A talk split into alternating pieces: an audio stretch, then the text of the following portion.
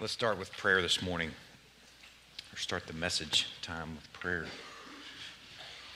Lord, this morning I want to lift up another pastor and his wife and another church. I want to pray for Steve and Karen Lawson and Grace Community Church. Thinking about the commitment that Steve and Karen have made to this community, really most of his adult life has been spent ministering in this community. I'm thankful for that ministry. I'm thankful that Steve and Karen are spending themselves for your glory and your namesake in Greenbull. I'm thankful, too, that it's a church right down the road that we are cheering for, who also cheers for us, who are ultimately both cheering for your glory and the advancement of your kingdom.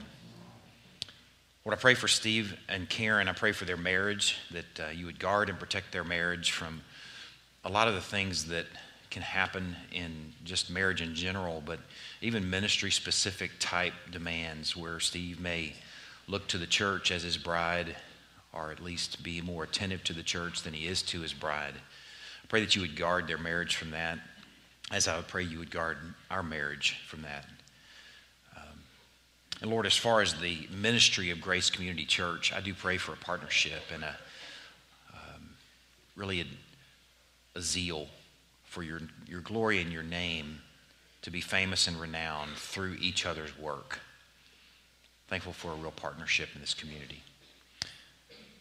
Lord, also, as I'm thinking about praying for another church that is not our denomination, that maybe has some different beliefs than we have, thinking about all the other churches in our community who also have different beliefs here and there, I'm thankful that we all agree on a triune God, and a virgin birth, and a risen Savior that's seated and reigning and ruling and in session beside you right now. I'm thankful that we can have different beliefs in the same faith, and that we can call each other brothers and sisters. That's a sweet encouragement. I'm thankful, too, that each church can connect to someone in a way that another church may not be able to, that you even use our differences for your own glory and the advancement of the kingdom. Or this morning, too, I want to pray for a couple of our church family members. I want to pray for Billy Vaughn as he's dealing with cancer and sickness and suffering. Lord, we just pray that you would heal his body, whether it's through medicine or through just miraculous, direct healing. Our brother is hurting. Brother is sick, and we just lift him up. We pray that your will be done, and we share the desire of our heart is that you would heal him.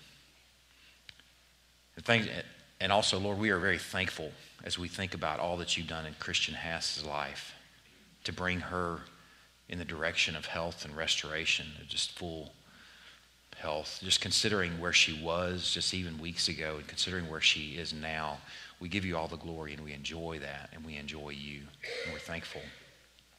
We pray for Robert, too. We pray for Robert publicly. We pray that Robert can see you at work in and through your people, in and through Christians' progress, and that Robert could come to faith through this, and that he would worship and enjoy you through the faithfulness of his wife and daughter and a church that surrounds them. I want to pray for the seeds that were sown this weekend in the women's retreat. We are so blessed as a church with the wives, ladies of our church. They're so much a part of each other's lives and are so zealous in their pursuit of you. We're so encouraged to be part of a church family where ladies are really walking in Titus 2.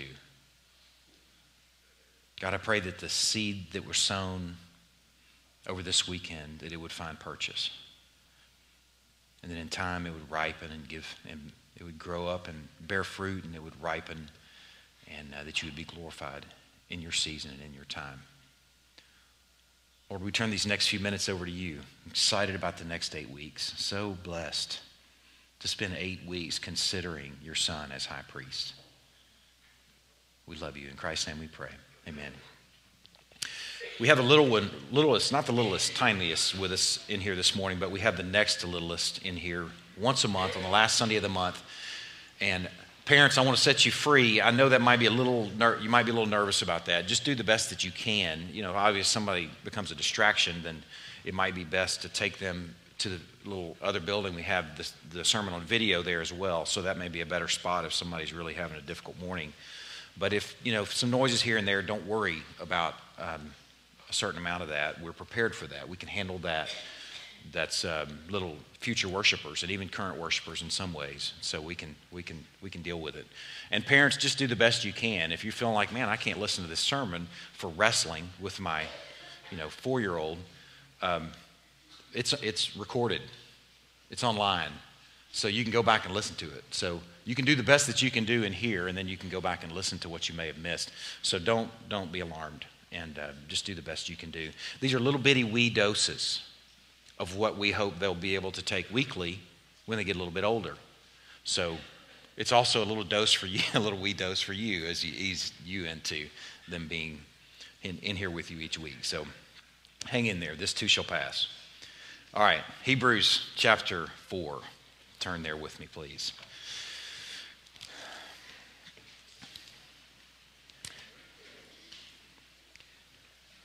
The last few weeks we've been considering a passage between chapter 5, verse 11, and the end of chapter 6.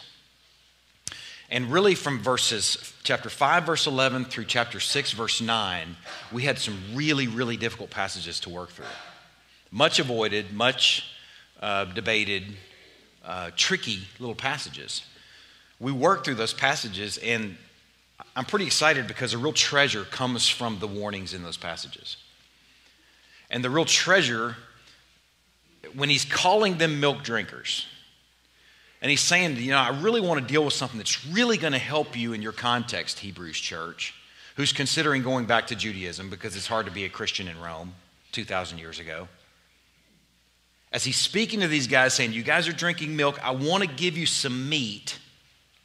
What he wants to give them and what he develops or starts to develop before that warning and what he really nicely develops after that warning is a teaching on Christ as high priest. And I'm pretty excited that we as a church will be equipped to consider Christ as a better high priest over the next 8 weeks. We're going to spend 8 weeks as a church eating meat as a result of this passage.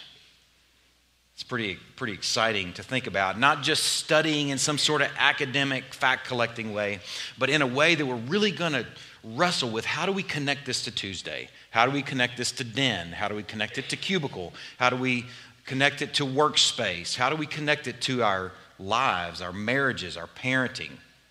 That's what we're going to be considering these next 8 weeks as we consider Christ as high priest, because that's what he's bringing the Hebrews church in their context. The book of Hebrews is a book of comparisons. I wouldn't have known that before climbing into it a few years ago and really unpacking this example after example that he uses where he compares things that are sort of Jewish, not sort of really Jewish, to what Christ is and what he's done. He's comparing shadows to substance because they're considering bailing on the substance and going back to the shadows. So he goes through one example after another. In chapters 1 and 2, he deals with Jesus being better than the angels. There wasn't angel worship in the ancient Israel, ancient Jewish church, but there was a really high view. They had a really high view of angels. So the first couple of chapters, he says Jesus is better than the angels. In chapter 3, he says Jesus is better than Moses. In chapter 4, he says Jesus is better than Joshua, as in Joshua that led them on the conquest. And now, really, he's going to develop between here and the end of chapter 10 that Jesus is a better high priest. It's a really beautiful development. We're going to start in chapter 4, verse 14. And this morning, we're going to work from 4:14 all the way through 5:10. Chapter 5, verse 10. And we're going to do it in 4 chunks. I'm going to give you sort of a map for the morning. It's going to be very important that you kind of have your bearings, and if you get distracted or something, you know where we are, so where you can come back. We're going to unpack this first section, chapter 4, verse 14 through 16. It's about Jesus. We're going to unpack that a little bit and grab what we can there. And then the second portion of it, we're going to move to chapter 5, verse 1 through 4, and we're going to unpack that as talking about high priests in general. Not necessarily Christ yet, but high priests in general. And then we'll move from there to look at chapter 5, verses 5 through 8, to consider Christ as high priest. And then we'll consider the last couple of verses there and close out the morning in verses 9 and 10, continuing to talk about Christ. So 4 chunks. So if you get distracted or disconnected, you can come back to where we are. And as we go, what I often do on Sunday mornings is we'll sort of unpack the luggage, and then we'll consider some application points. What we're doing this morning is we're going to consider the application points as we unpack the luggage. So be important that you're attentive and that you engage, because these application points will sneak up on you. I'm not going to give you a lot of heads up, although I'll do my best. Okay. Chapter 4, verse 14. That was a long introduction. Okay. Let's get in it. Since then, we have a great high priest who's passed through the heavens, Jesus, the Son of God. Let us hold fast our confession. If there was one theme of the book, it's a book of comparisons, but that's not the theme. If there's one theme of the book of Hebrews, it is hold fast Hebrews church. Don't bail on Christ. And here we see the theme yet again. Let us hold fast our confession. For we don't have a high priest who is unable to sympathize with our weakness, but one who in every respect has been tempted as we are, yet without sin. Let us then with confidence draw near to the throne of grace, that we may receive mercy and find grace to help in time of need. Now, just unpack some of the luggage from these few passages. Christ is presented as the great high priest.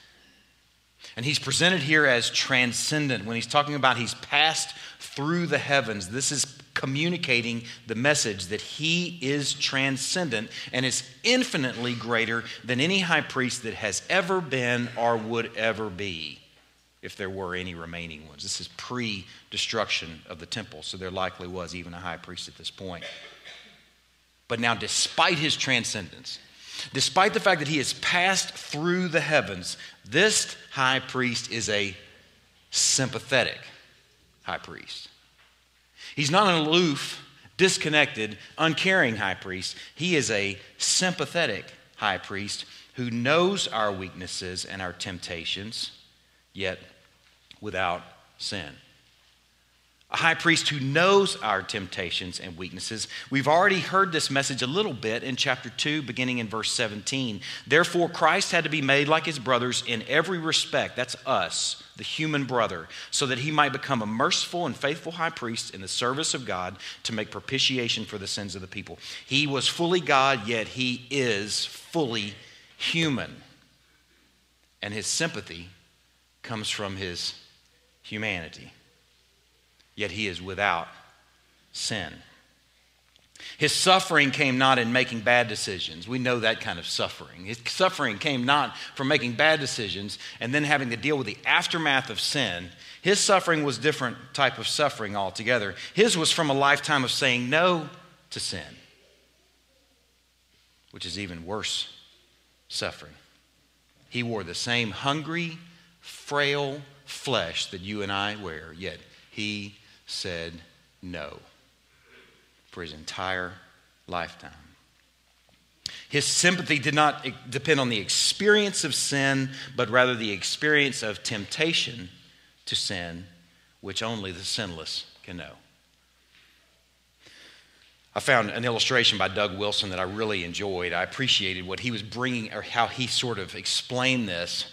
He said he's an expert on sin and temptation, and he used the example of 10 men who were having to walk home in 70-mile-an-hour winds.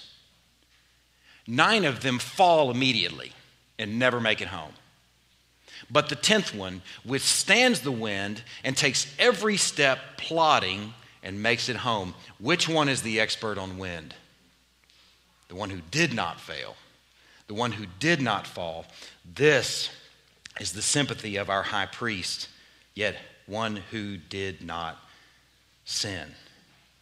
Man. So because of this sympathy, we're encouraged, the Hebrews church is encouraged, so we're encouraged to draw near in time of need. If he were aloof, if he were capricious, if he were angry with us, if you never knew what to expect, if he had it in for us, then you better not approach that throne of grace. But because of his sympathy, because of his humanity, because he knows the wind, the same wind that has led every single one of us to fall, we can approach with confidence. We can draw near in time of need to the throne of grace. One of the things I enjoyed about this study and climbing into this passage was seeing the beautiful connections to the ancient Israel story. The throne of grace, the language there might be a little bit, might be familiar to us, but we may not connect it where it should be connected, where the Hebrews church would have connected it to the mercy seat. The mercy seat was a visual aid, something they could have seen in the tabernacle or the temple. It's the lid for the Ark of the Covenant, and it had cherubim on both sides, and it's golden, and it covered this thing, and that's what was called the mercy seat. It's not mercy seat like mercy is having a sit down right there. Mercy seat means it is the place where the nation of Israel would find mercy. When the high priest would go in there on the Day of Atonement and he pours the blood of the sin offering on the mercy seat, he's finding mercy there because that's where it can be found, because that's where God is meeting with man, where he's giving him a way to make atonement for his sin. This throne of grace that we're approaching now has much of the imagery of the mercy seat, yet it is the heavenly mercy seat. It is God's very throne, and it's not the blood of a goat or a lamb, it's the blood of Christ now that gives us the ability to draw near in time of need with confidence. Man, here's what really struck me. I told you I was going to bring out some points as we unpacked, and here's an important point for this morning. It's one that I hope that you get, and it's one that's very clarifying for me and encouraging. What's encouraged here, what's taught here to a church that's on the bubble, to a church that's going through significant amount of suffering, apparently, to a church that has their own trials, likely just doing life, aside from the Roman Empire bearing down on them, aside from the Jewish synagogue bearing down on them, aside from their family possibly disowning them for their Christianity. They've got to do life as well. And this is the encouragement that he gives them. When we draw near to this throne of grace, we'll find sympathy, and we'll find mercy, and we'll find grace, and these are the help. These are the help. The help is not necessarily deliverance from Rome. The help is not necessarily deliverance from the heavy hand of the synagogue or your family members bailing on you because you're following Christ. The help is not necessarily he's going to heal your cancer. It may be, but the help that he offers the Hebrews church here is mercy and grace at the throne of our Creator. That's the help that he brings these guys. For this to come in focus for me and for you should be encouraging. It should be helpful. These are the goods that a pastor is offering his suffering church. I cannot tell you how often I'm dealing with sort of a marital counseling session, or I'm dealing with somebody saying, hey man, I'm working through this right now. Can you help me with this? And I'm trying to take them to a sermon and their eyes glaze over and I'm feeling a little bit sheepish, like, man, I wish I had more than this. But I'm looking at this, realizing this is the best of what I can offer. We're going to talk about how this applies at the end of the morning. But realizing the goods when you need help in time of need are grace and mercy at the throne of your Creator. That's the cream. Whatever else he might do for you is gravy. Gravy. Because that is the cream. Man. Now let's move on to chapter 5, beginning in verse 1. The second thing I told you we were going to look at, the first thing was Jesus. We're going to come back to Jesus in a minute, but now we're going to take just a few minutes to consider high priesthood in general. Just the sort of requirements of a good high priest in the history of Israel. And you'll see why this plays out here in a moment. For every high priest chosen from among men is appointed to act on behalf of men in relation to God, to offer gifts and sacrifices for sins.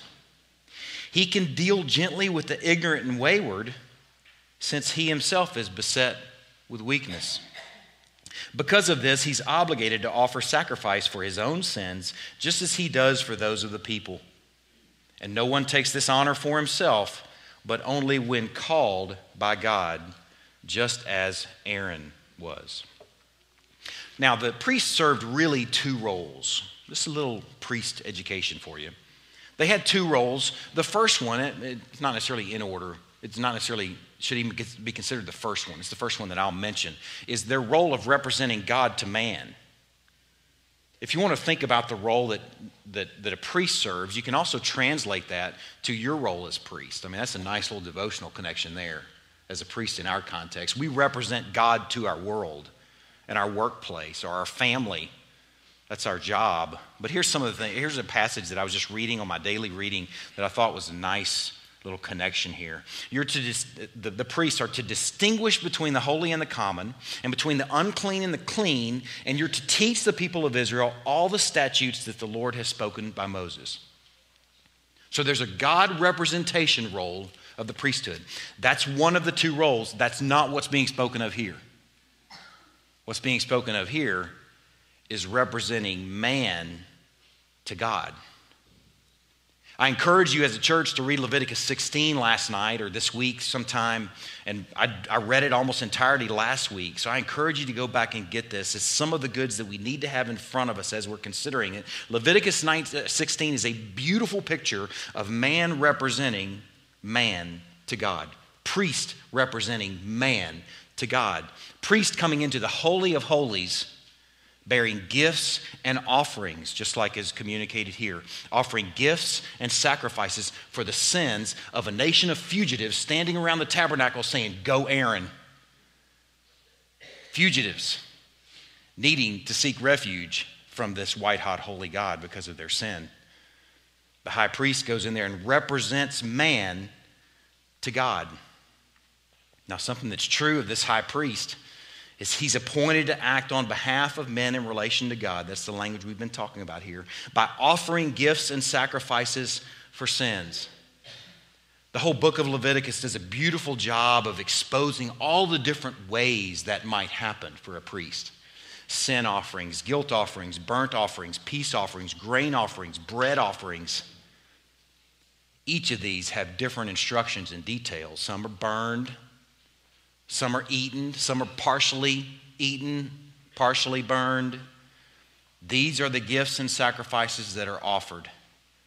Now, the priest that's offering these sacrifices in general should be a pretty gentle and humble guy. What he's talking about here, he's helping them see that even just general priesthood, there should be an ingredient in the general high priesthood that should be sympathy, since he himself is beset with weakness. Man, this guy's got to offer sacrifices for his own sinful hiney.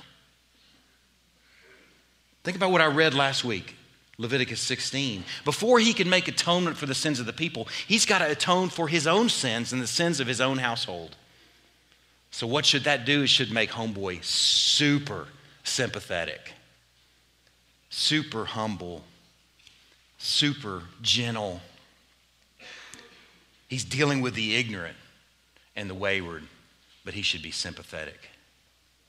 It's unthinkable that a priest would be impatient and aggravated with the ignorant and wayward, since he himself is beset with weakness. Here's what occurred to me as I'm studying this and considering this connection to Christ as the high priest. As important as following instructions were, think about Nadab and Abihu that offered strange fire and became a sacrifice because they went freestyle. And be very careful that you're following the instructions given you for each of these types of sacrifices. Yeah, it's like going to college, figuring out, okay, is this a peace offering or a sin offering or a guilt offering? Do I burn it? Do I eat part of it? You better get all that right. As important as following the instructions and the rituals was the need for inward feelings. The high priest couldn't just go about his duty in some sort of surgical environment. He had to have feelings himself, the feelings of sympathy for those that were bringing the offering. And those feelings should be in keeping with his sacred work. He should be sober. He should be gentle. he should be humble. And for different reasons altogether than Christ being, but the point that the Hebrews preacher is making here is that Christ is sober and gentle and humble. There were inward feelings involved with the sacrifice that he made for your sins. It wasn't just a surgical procedure, but inward feelings of sympathy. The high priest better have them. And he better have them in regards to dealing with the wayward and the ignorant. I'm going to take a minute to unpack the wayward and ignorant for you. I want you to turn to Numbers chapter 15. I'm not going to have you turn a lot of places this morning, but there are certain places I want you to turn because I want you to see something very important. These next couple of minutes will be the second thing that I would have put off into an application point, but it's embedded right here within the unpacking. So it's very important. Numbers chapter 15, we're defining the wayward and ignorant. I hope this hits you like it hit me. Numbers chapter 15, verse 22. If you sin unintentionally and do not observe all these commandments that the Lord has spoken to Moses, and he goes on and gives some more instructions about unintentional sin. If you sin unintentionally, I'm not going to read any more of that specific passage. What I want you to get is if you sin unintentionally, here's what's to take place. Look over at verse 24 on the next page in my Bible. If it was done intentionally without the knowledge of the congregation, all the congregation shall offer one bull from the herd for a burnt offering, a pleasing aroma to the Lord. If it was done unintentionally. Look at verse 27. If one person sins unintentionally, he shall offer a female goat, a year old, for a sin offering, and the priest shall make atonement before the Lord for the person who makes a mistake when he sins unintentionally to make atonement for him. And he shall be forgiven. These unintentional sinners, these are the wayward and the ignorant. What I want you to see and what I want you to hear is there's a distinct difference between someone who is thumbing their nose at God and saying, I'm going to do what I want to do and I'm going to continue to do what I want to do, God, and the one that says, I can't believe what I just did, God. There's provision for that one because he's the wayward and the ignorant. But the one that thumbs their nose at God, look at this in the next couple of verses, beginning in verse 30. The person who does anything with a high hand, that's a visual. This is what it looks like. God, I'm putting my hand up to you. I'm going to do what I want to do here. We're going to move in together because we love each other. We're going to be together physically because we love each other. I'm going to watch this on my computer because I need it. And I'm going to do it again and again and again. Here's my hand, God. The person who does anything with a high hand, whether he's a native or a sojourner, whether foreign or domestic, reviles the Lord, and that person shall be cut off from among his people because he has despised the word of the Lord and has broken his commandment. That person shall be utterly cut off. His iniquity shall be on him. The priest is expected to be sympathetic with the wayward and ignorant, not the rebellious and defiant. What a relief. There's a priestly sort of role as an elder or a priestly sort of role as a parent even in our home where we are to be stewards of the gospel, where we're to move in a way where God wants us to move, where he's illustrated cover to cover. And it's beautiful for me to see this. I don't have to be sympathetic with someone who is rebellious and thumbing their nose at God? No, sir, you don't. You can be burdened for them, but you don't have to be sympathetic with that one because that's not the ignorance and the waywardness that's being spoken of here. There's a beautiful illustration of this in Hebrews 10. I'll read it. I'll be there quick. Listen to this. This is not just an Old Testament thing, just so you know. Some people think, well, this side of the gospel, I can do whatever I want because the blood of Jesus covers me, not according to my New Testament.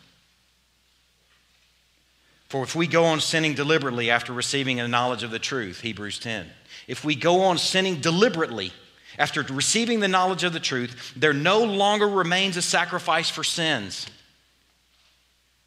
Man, you see the connection? but a fearful expectation of judgment and a fury of fire that will consume the adversaries. Anyone who has set aside the law of Moses dies without mercy on the evidence of two or three witnesses. That's what we just read about. How much worse punishment do you think will be deserved by the one who has spurned the Son of God by going on and sinning deliberately and has profaned the blood of the covenant by which he was sanctified and has outraged the Spirit of grace? For we know him who said, vengeance is mine, I will repay. I'm just reading in there, God's not a chump. He's not a chump, and you're not going to walk all over him. The Lord will judge his people. It is a fearful thing to fall into the hands of the living God. Now, what this isn't saying is saying that if you ever sin after you come to Christ, then that means you're out. Going on and sinning deliberately in something that you know is a sin, and you're walking into it and you're holding your hand up to God and saying, know what, God, I'm thankful that he's covered my sins, but I'm going to keep on doing this thing. And I'm not going to seek help. And I'm not going to do the work of putting sin to death. I'm not going to invite others in because I've got to stop this. This has got to end. Man, the ignorant and the wayward are the ones that are unintentionally sinning. Those are the ones that there's provision for sin. The one who's deliberately in your face, high-handedly sinning against God and continuing to do so, there is no longer payment for those sins. So the priests were not called to be sympathetic with the outright rebellious. Man, I'd like that kind of priest. Wouldn't you? I'd like that kind of priest. I'd like that kind of Jesus, frankly, where I can just do whatever I want, whenever I want, and I get a pass, and I can somehow go to the cross and say, well, he paid for my sin, so I can just continue to do whatever I want. And I can continue on in this sin that's destroying me or destroying my family, because Jesus is great. Where was I? Somebody got their tunes going there. Just the right time, too. Man, I'd like that kind of priest. I'd like that kind of Jesus. But that's not what the ignorant and wayward means. Man, y'all need to hear that. We're not called to be sympathetic with somebody who's thumbing their nose at God. I just happened to be reading 2 Corinthians chapter 13 on my daily reading about the time that I was studying this passage. And I'll just read a little section to you just so you can kind of get the tone of it. Also New Testament, by the way, 2 Corinthians chapter 13. Just listen to the tone of it. Paul's writing to a church that he loves. This is the third time I'm coming to you. Every charge must be established by the evidence of two or three witnesses. The same language of the stuff we've been reading already. I warned those who sinned before and all the others, and I warned them now while absent, as I did when present on my second visit, that if I come again, I will not spare them. He doesn't sound very sympathetic, because he's not talking about the ignorant and the wayward. He's talking about the rebellious and defiant right here. Since you seek proof that Christ is speaking in me, he's not weak in dealing with you, but is powerful among you. Man, this little Michael Bolton, lame Jesus thing has got to die. He's not to be trifled with. And someone who wants to go on sinning deliberately and thinking that Jesus paid for your sins needs to read the rest of their Bible. Man, he's made atonement for the ignorant and the wayward. That's the sympathy of the high priest. Read the rest of 2 Corinthians chapter 13. It's scalding hot, boy, because he's not dealing with the wayward and the ignorant. He's dealing with the rebellious and defiant. So far, we've established high priest X should be sympathetic because he himself is beset with weakness. He himself is beset with ignorance and waywardness, the sort of sin where you're like, golly, I can't believe what the mess that I've gotten into, that sort of sin. There's always some intentionality involved in sin. I know that, and you know that.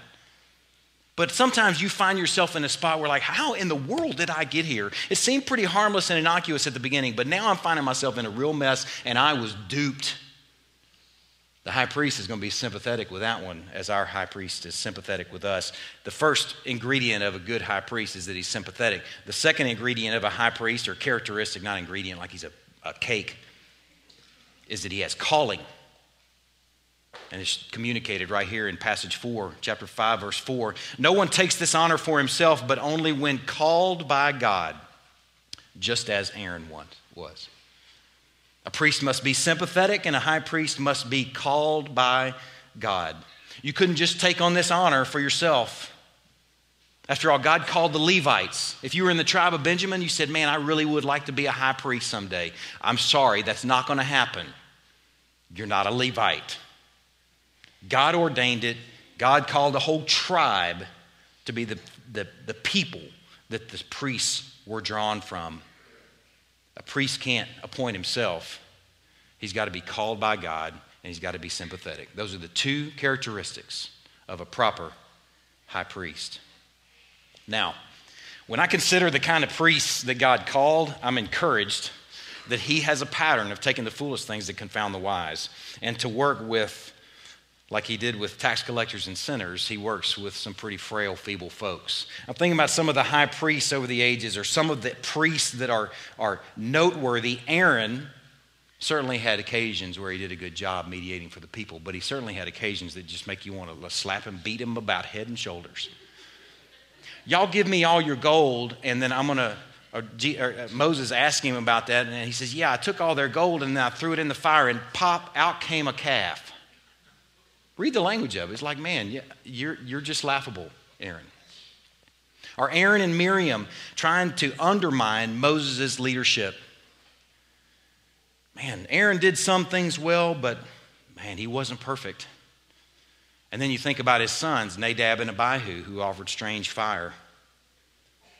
Some other priests that are noteworthy are Eli, portly Eli with his portly sons Phinehas and Hophni, that ate all the fat of the offerings and did plenty else.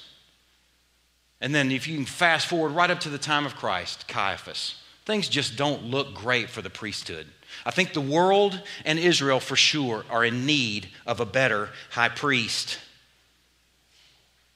At this point in the message, I was thinking about one of my favorite passages in the book of Job. I'll share it with you. It is quite a treasure. Job chapter 9, verse 33, would that there were an arbiter between us, me and God, who might lay his hand on both of us. Would that there was somebody that wasn't frail and feeble and inconsistent who might put a hand on the Creator and a hand on me and say, let's reconcile this thing. Man, you read the requirements there, sympathy and calling, and then you see the performance record and the track record, and it's not very good. Israel's in need of a better and perfect high priest, and that's where we continue in Hebrews chapter 5. Now watch for the prerequisites. You're going to see them both here in reverse order as I read. So also Christ did not exalt himself to be made a high priest, but was appointed by him who said to him, you are my son, today I have begotten you. That's a reference to Psalm 2. As he says also in another place, you are a priest forever after the order of Melchizedek. That's from Psalm 110. And now in verse 7. In the days of his flesh, Jesus offered up prayers and supplications with loud cries and tears to him who was able to save him from death. And he was heard because of his reverence. Although he was a son, he learned obedience through what he suffered. I told you, breaking down the passages we were looking at, we're going to look at some Christ truths, and then we're going to look at general high priest X truths, and now we're coming back to Christ as high priest. And we're going to connect the general high priest truths to Christ as high priest. And here you see both of the prerequisites, calling and sympathy, in that order. Let's look at calling first in verses 5 and 6. These passages, these references to Psalm 2 and Psalm 110 are important references. They help us make sense of what's taking place here. They're having to do with the calling of Christ. The Hebrews preacher is saying that a high priest can't appoint himself to that job. He's got to be called to the role of high priest. And these are the passages that tell us that Christ was also called. Even the Son of God could not appoint himself to that role. It's important to see that. No one takes this honor for himself, remember? The Psalm 2 passage has to do with the appointment of a king. The Psalm 2 passage, you are my son, today I have begotten you, is likely having to do with the coronation of David. And then the Psalm 110 passage was a passage that had to do with the appointment of a priest. But it wasn't a Levite priest. It was of a whole new order, the order of Melchizedek. There were two lines of thought in ancient Israel regarding the Messiah. One line thought the Messiah was going to be like a Davidic Messiah. It was going to be like David. It was just going to come and just kick behind, take names. After Jesus fed the multitudes and before he crossed the Sea of Galilee, walking across the Sea of Galilee, the crowds wanted to make him king. It's likely those crowds were thinking about Christ in this respect, a Davidic-type Messiah that was going to be like David. And we see some of the Davidic-type Messiah, some of the kingly Messiah in the way Christ moved. A crown of thorns is not the way we would pick. A crown of thorns, riding a donkey's colt, wearing purple robes with a placard above his crucified head, King of the Jews. The other view was that he would be an Aaronic Messiah, not Aaronic, Aaronic, as in like Aaron-type Messiah. He's going to be like David or he's going to be like Aaron. The only problem is Jesus didn't come from the tribe of Levi. He wasn't a Levite, so something's got to intervene here. I just can't imagine that the nation of Israel reading Psalm 110 over the years wouldn't have scratched their head going, who are they talking about here? A priest that's not a Levite? I mean, I know about mystery man Melchizedek, but what does Psalm 110 have to do with anybody? It comes full circle right here in Christ. Christ was born through the line of Judah, not the Levites, so he had to become a priest through some other way. So the problem was answered in his appointment and call to a priesthood of an altogether different line, the line of Melchizedek. The king of Salem was who Melchizedek was. We're going to spend next week considering mystery man Mel. The king of Salem likely was the king of Jerusalem. They believe that he's the king of Jerusalem. When David defeated Jerusalem and became king in Jerusalem and reigned over Israel, he assumed the line of Melchizedek. So David, in some ways, although he didn't exercise a priestly role, he assumed the line of Melchizedek. Christ was born through that line, so Christ takes on both of those lines. As Christians, we're not looking for two messiahs, one Davidic, one kingly, one priestly, one Aaronic. We're looking for one, and in Christ we find them both, king and priest, and he was called to this office. This is a beautiful passage. We could spend a day just considering this passage alone. I told Christy that this passage just really, there's lots of stuff we're not even really exploring here. It's like Eagle Brand condensed milk, or like concentrate orange juice. We're just skimming the surface of it, but what treasure here that we are gleaning. Christ was called just like a high priest was supposed to be called, and he was called king and priest. And the other thing we see here is we see sympathy. Think about the passage that we started with this morning back in verses 14 and 15, or 15 and 16. We don't have a high priest who's unable to sympathize with our weakness, but one who in every respect has been tempted as we are, yet without sin. Man, there's passages that point to his sympathy, but if you want to see his sympathy illustrated, you see it here in verses 7 and 8. In the days of his flesh, he offered up prayers and supplications with loud cries and tears to him who's able to save him from death, and he was heard because of his reverence. Although he was a son, he learned obedience through what he suffered. And this passage here is pointing clearly to the Garden of Gethsemane. I want you to turn to Psalm 22 while I read the excerpt from Gethsemane. Psalm 22.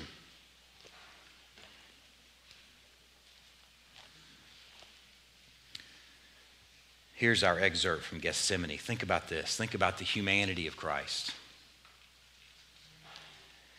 And they went to a place called Gethsemane, and he said to his disciples, "Sit here while I pray." And he took with him Peter and James and John and began to be greatly distressed and greatly troubled. Greatly transfers over to troubled as well.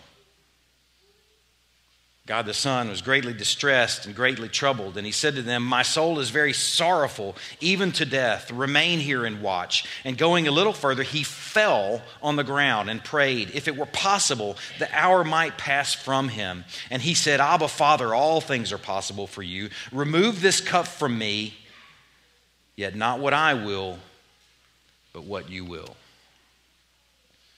Man, he's quite human. Troubled. Falling to the ground.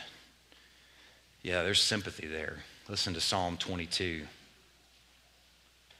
If Mark chapter, whatever that passage I just read, Mark chapter 14, if that is the factual account of that moment where he's crying out to God, Psalm 22 is the song written about Gethsemane and the arrest and the crucifixion. Like if someone were to write a song that you might sing together on a corporate worship morning, this was a song the nation of Israel were singing about their Christ that would come and his humanity and his sympathy. My God, why have you forsaken me? You tell me he doesn't know how to sympathize when you feel forsaken? Read it. My God, why have you forsaken me? Why are you so far from saving me from the words of my groaning? Oh, my God, I cry by day, but you do not answer, and by night, but I find no rest. You think Christ can't sympathize with you when you feel like God is distant? Man, this is the song written about Gethsemane and the passion of Christ. Yet you are holy, enthroned on the praises of Israel. In you our fathers trusted. They trusted, you delivered them. To you they cried, and they were rescued.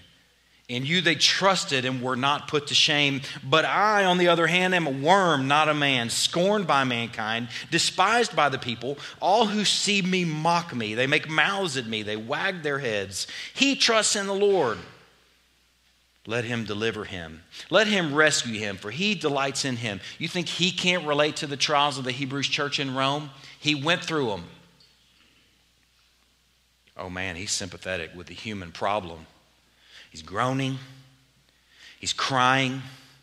He's feeling forsaken. You read the rest of that psalm, and man, it is a song written about Gethsemane and about the passion of Christ. Yeah, he's sympathetic. And he's called. He's got the requisites, the requirements to be a good high priest. One of the things I enjoy, this is the third thing that I told you that I would give you a little bit of heads up as I'm bringing important things out. This is the third thing that I think connects to the first thing. That God heard him, but he did not spare him. God heard his cries, he heard his groaning, he heard his prayers, but he did not spare him. This should be an encouragement for you when you're in the midst of something and you're calling out and you're crying out to God and you feel like he's far or distant, like he's not helping. It should be an encouragement to you to see that God heard his cries, yet he did not spare him. So when you call out to God and you feel like you're getting the wrong answer or you're not heard, this should be an encouragement that if he did not do this with his own son, then there's no promise he will deliver you from your trial. Really, the promise is that there will be help in your trial. And that help, remember, is grace and mercy. Grace and mercy to help in time of need. He may be perfecting you through it. Or he may have a higher purpose through what he's letting you go through. Let's continue our last couple of verses in Hebrews chapter 5. And being made perfect, he became the source of eternal salvation to all who obey him. Being designated by God a high priest after the order of Melchizedek. Turn to Romans chapter 5. It's the last place I'm going to have you turn this morning. Being made perfect, he became the source of eternal salvation to all who obey him. Being designated by God a high priest after the order of Melchizedek. The source of salvation, the source of eternal salvation should be what I qualify there. Nice qualifying word, eternal salvation, as opposed to yearly salvation or daily salvation. If you were like me, you were likely having to make a lot of trips to the tabernacle or temple. If you're like me, you're probably going to have a really tiny little herd because you're wearing it out every single day. I'm heading off. All right, I can't even find out a blemish when I'm worn. They're all gone. Man, when I'm thinking about the Day of Atonement that takes place once a year and thinking in contrast to the salvation that Christ earned as high priest, it is eternal salvation. It is finished. When he said it's finished, it's finished. There's no more sacrifices to be made. The worshipers have been perfected through this sacrifice once and for all. Man, I love this language, the source of eternal salvation. I found a reference to a guy named Philo, who was an ancient Hebrew philosopher. He used the language from this passage. He would have been alive, likely, when this letter was written. And I wonder if he wasn't, if the writer of Hebrews wasn't influenced by Philo in some ways, because he used the same language. Philo used the language of this source of eternal salvation when he was writing about what God did through Noah. It's beautiful. And what God did with the bronze serpent. There's some beautiful connections there as you explore that. What's being communicated here contextually is that Christ is the pioneer of salvation to all who obey him. Like Noah was a pioneer for humanity in building an ark. It's a nice transfer. But Romans 5 does the best job of it, I think, of connecting it to what's really going on here. Verse 10. If while we were enemies, we were reconciled to God by the death of his Son, much more now that we are reconciled shall we be saved by his life. If while we were yet enemies, if while we were yet fugitives, standing around the tabernacle, waiting for somebody to deal with our sin, not yearly, not daily, but once and for all, Christ penetrated behind the veil into the holiest of holies, and he achieved and secured eternal salvation.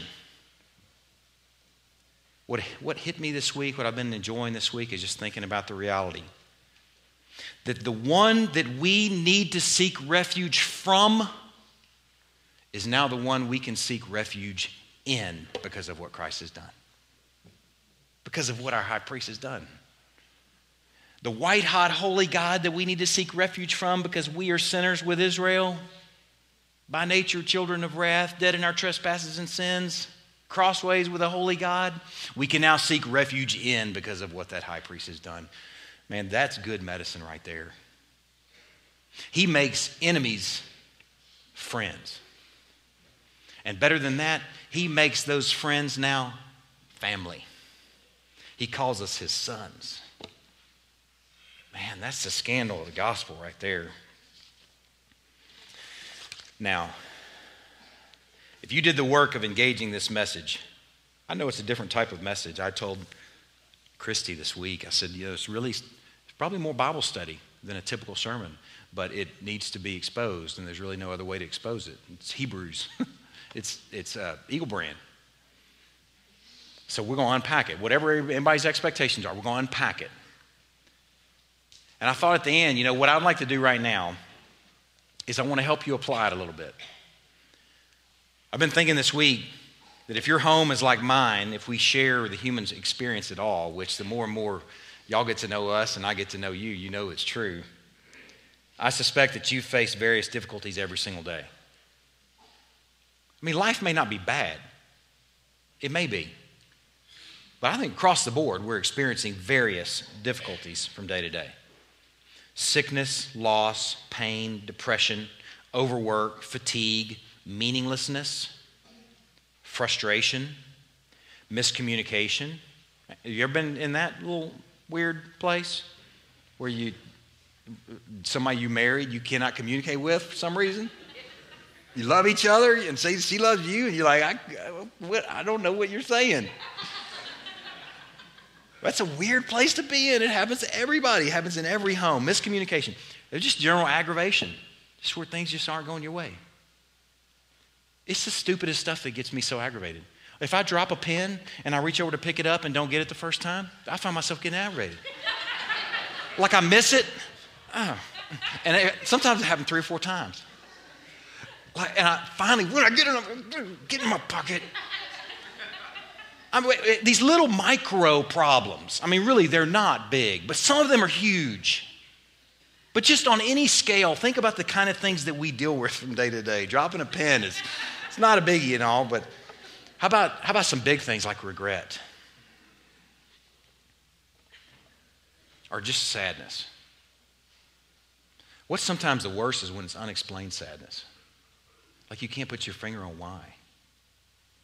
You're like, man, I love Jesus. I can't understand why I'm just so sad right now. Man, when you're dealing with these sort of things, it is so easy to try and muscle your way through them and never to connect the gospel in Christ to any of them. It's easy. The work is really to connect things like Christ as high priest to those sorts of things. That's the work of worship, I think. It is so easy to consider truths like this each week, to make notes, to bring our notebook and make notes, and to really engage, and you walk away going, man, I really got my hands around Christ as high priest.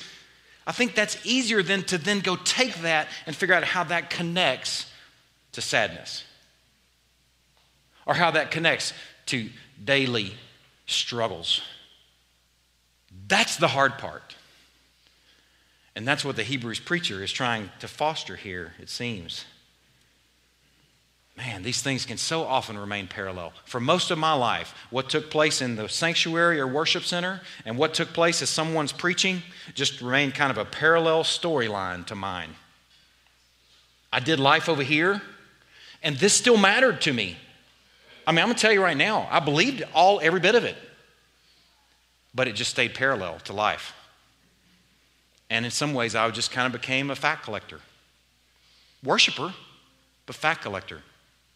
But real worship began to take place when I realized that this stuff that's on parallel has got to turn where it starts to intersect with Tuesday and den and marriage and parenting and dropping a pin or sadness or regret. That's where worship really finds purchase. So the point the Hebrews preacher is making with his church is that the high priesthood of Christ should be brought to bear in their struggles. That's what mature folk do. That's what he's saying. But he's equipping them for it. He doesn't say, go do it. He's going to give them about 6 chapters. No, yeah, 5 chapters worth of that. We're going to have 8 Sundays worth of it. Man, we're going to be equipped to go connect it.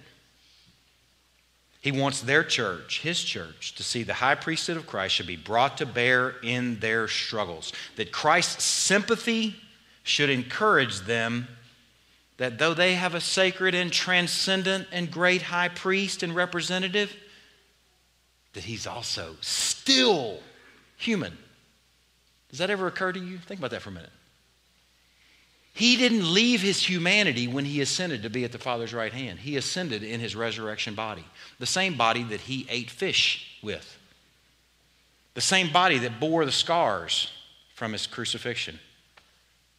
He is human. Not he was sympathetic, he is sympathetic, and that's got to encourage the Hebrews church and has got to encourage us. He's a sympathetic high priest who understands when you feel lonely, who understands when you don't think you can handle difficult stuff. He is a sympathetic high priest who understands when you have to face something that's going to be hard and painful. He's one who understands when you feel like bailing out and taking the easy way out. He's one who understands when you've been duped by Satan and you find yourself awash in a mess. Though he didn't fall to the wind, he understands it. He's an expert on wind because he resisted it. Man, this should be wielded in the den when you talk with your kids. That's the first example I'm going to give you. The 2 examples. I thought, I cannot tell you how to apply the high priesthood of Christ in your home. I'm busy trying to figure out how to apply high priesthood of Christ in my home.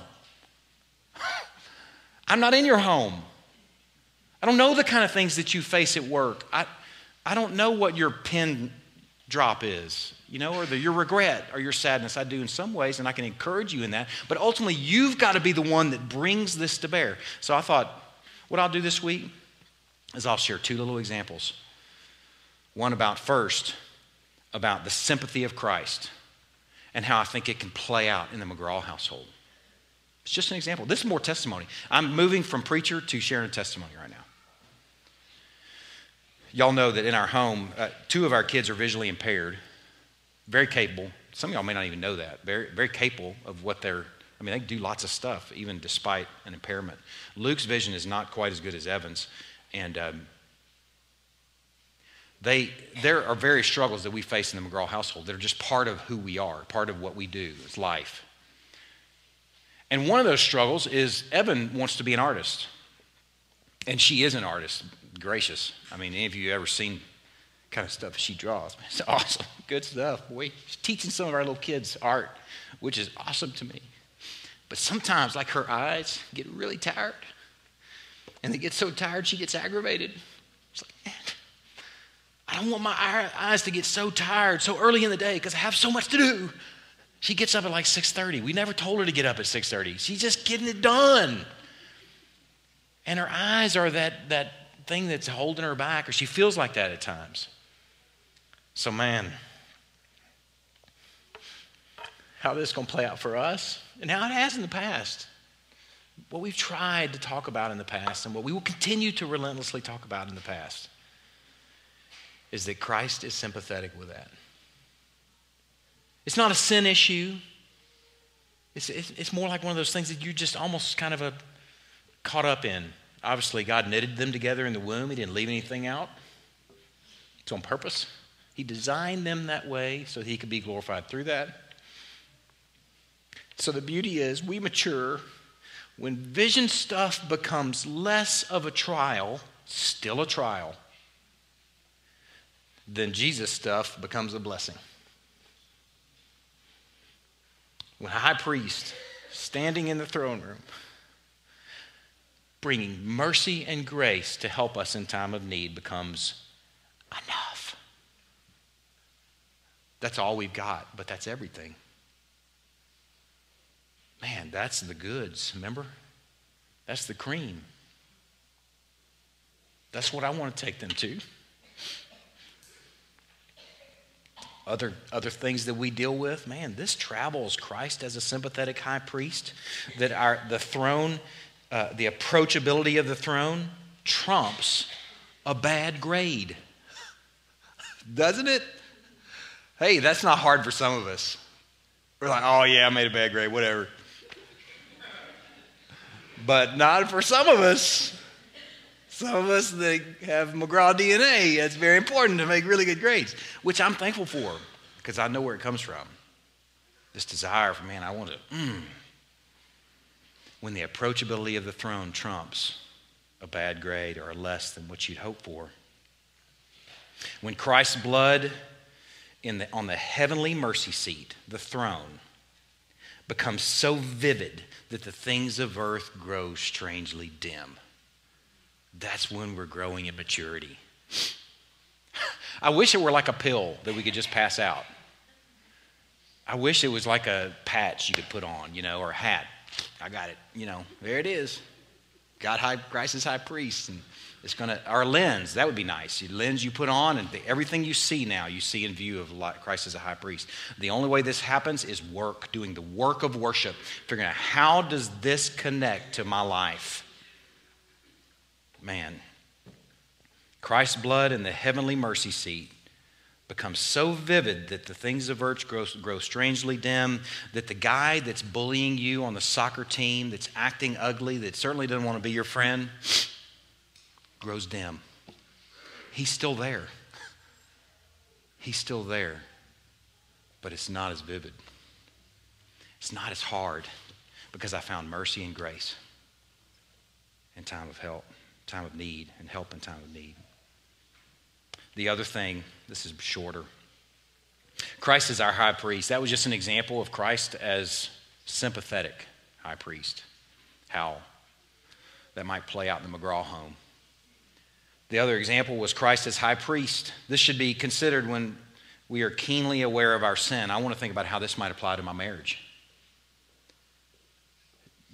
How can Christ's role as high priest connect to our marriage? When we've fumbled, when we don't want to face anyone, much less God, it should be an encouragement to you, as it should have been to the Hebrews church, that Christ has made a sacrifice for your sins once and for all and earned eternal salvation.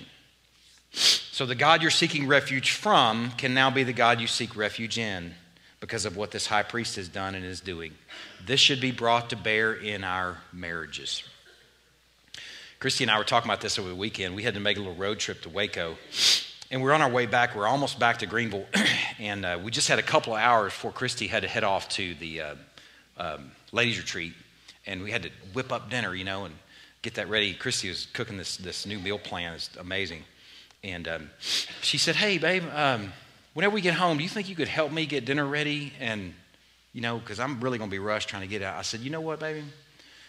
The high priesthood of Christ." Oh, by the way, this is my day off on Friday. I said, "Okay, you know, the high priesthood of Christ has zero to do with me helping you cook dinner on my day off. So, no, I'm sorry, baby." Oh, we laughed. It was funny because we'd just been talking for like an hour. We've been talking for like an hour about how does this connect to our marriage, or how could this connect to our marriage? And that's when she asked me, said, no, I'm sorry. Christ as high priest has nothing to do with me helping you with dinner on my day off. You're out of luck.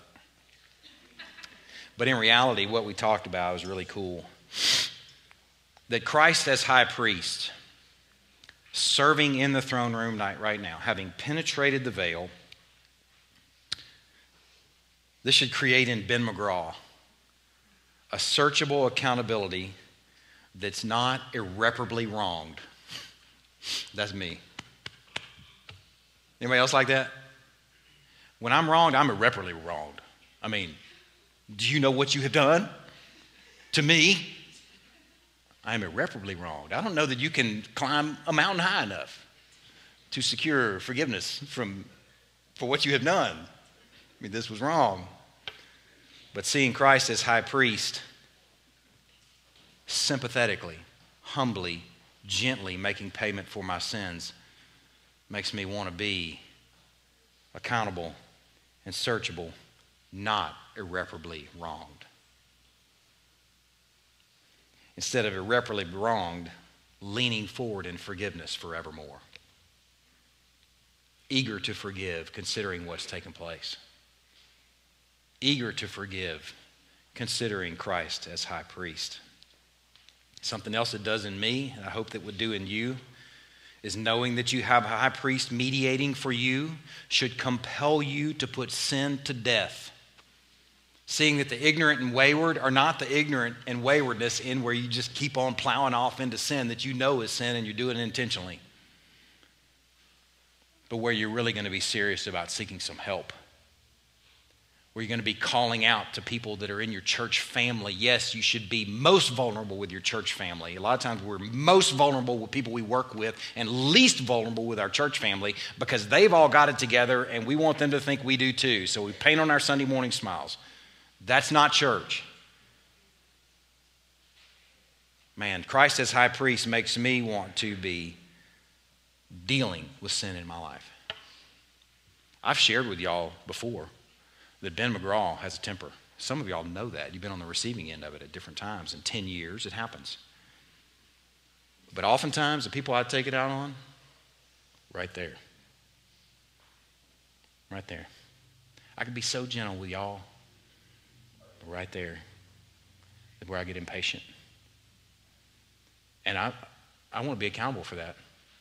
One of my closest friends, Greg Fields, is a gifted counselor. He's a pastor of a church here as well, a gifted counselor. I'm going to counsel with my closest friend who's a counselor. Help me figure myself out. Help me not continue and plow off into this sin intentionally because there's too much at stake. Does that trouble you to know that your pastor is taking counsel from another pastor? It's like counseling. Like, here, I'm going to write you a check afterward. That kind of counseling. I mean, for real counseling. that kind. I hope it maybe sets you free. Maybe it'll encourage you that you can do the same if you're plowing off into intentional sin. That you can know that there no longer remains a sacrifice for those who are sinning deliberately, intentionally, but a fiery expectation of judgment. Oh, man, there's a lot at stake. Christ is our high priest, sympathetic high priest. It travels, but you're going to have to figure out how it travels to your context. You're going to have to figure out how it travels in your setting. That's the work of worship. It's what mature folk do. Is connected. All right. Now, I'm going to pray. No, I'm going to wait till I have the... I'm going to pray. I'm going to pray, and then we'll have our supper.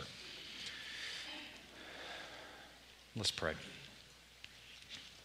God, I'm thankful for what Christ has done as our high priest. I'm thankful that we have a perfect, great high priest, in fact, that was better than Aaron, better than Joshua, or better than Nadab and Abihu, better than Eli, better than Phinehas and Hophni, better than Caiaphas, better than the shepherds of Israel. Lord, I'm thankful that you somehow, in some ways, allowed that darkness of disappointment to develop so that when Christ came, that your people would see forevermore the beauty of the high priest that we have in Christ. God, I pray that, I hope that this connected to the Hebrews church and that this encouraged them to not fall away and to not trade the shadow for the substance that they had in Christ. And Lord, I pray the same for this church, that we can connect to the substance, that we'll not be okay with ABCs, but we will desire, meet. And that we'll, beyond that, it won't be just fact collecting. It will be desiring meat for the sake of playing out on Tuesday, or playing out in den, playing out in marriage, playing out in parenting, playing out in just life. God, I pray for that. I beg for that. I feel so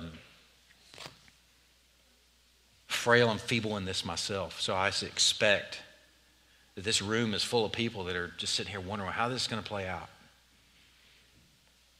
And God, I pray that you'll just move us, just at your pace and at your time and on your schedule, that you will grow us into maturity. That we'll be a people that are connecting these things. That we'll have a wisdom that will connect them. Don't let them be parallel, please. Please. And we are thankful for the mercy and grace that we find at the throne. In Christ's name we pray. Amen. I'm going to read from Leviticus chapter 7. It's a nice, appropriate connection to our supper, I feel like, in light of Christ as the high priest. Listen to this passage.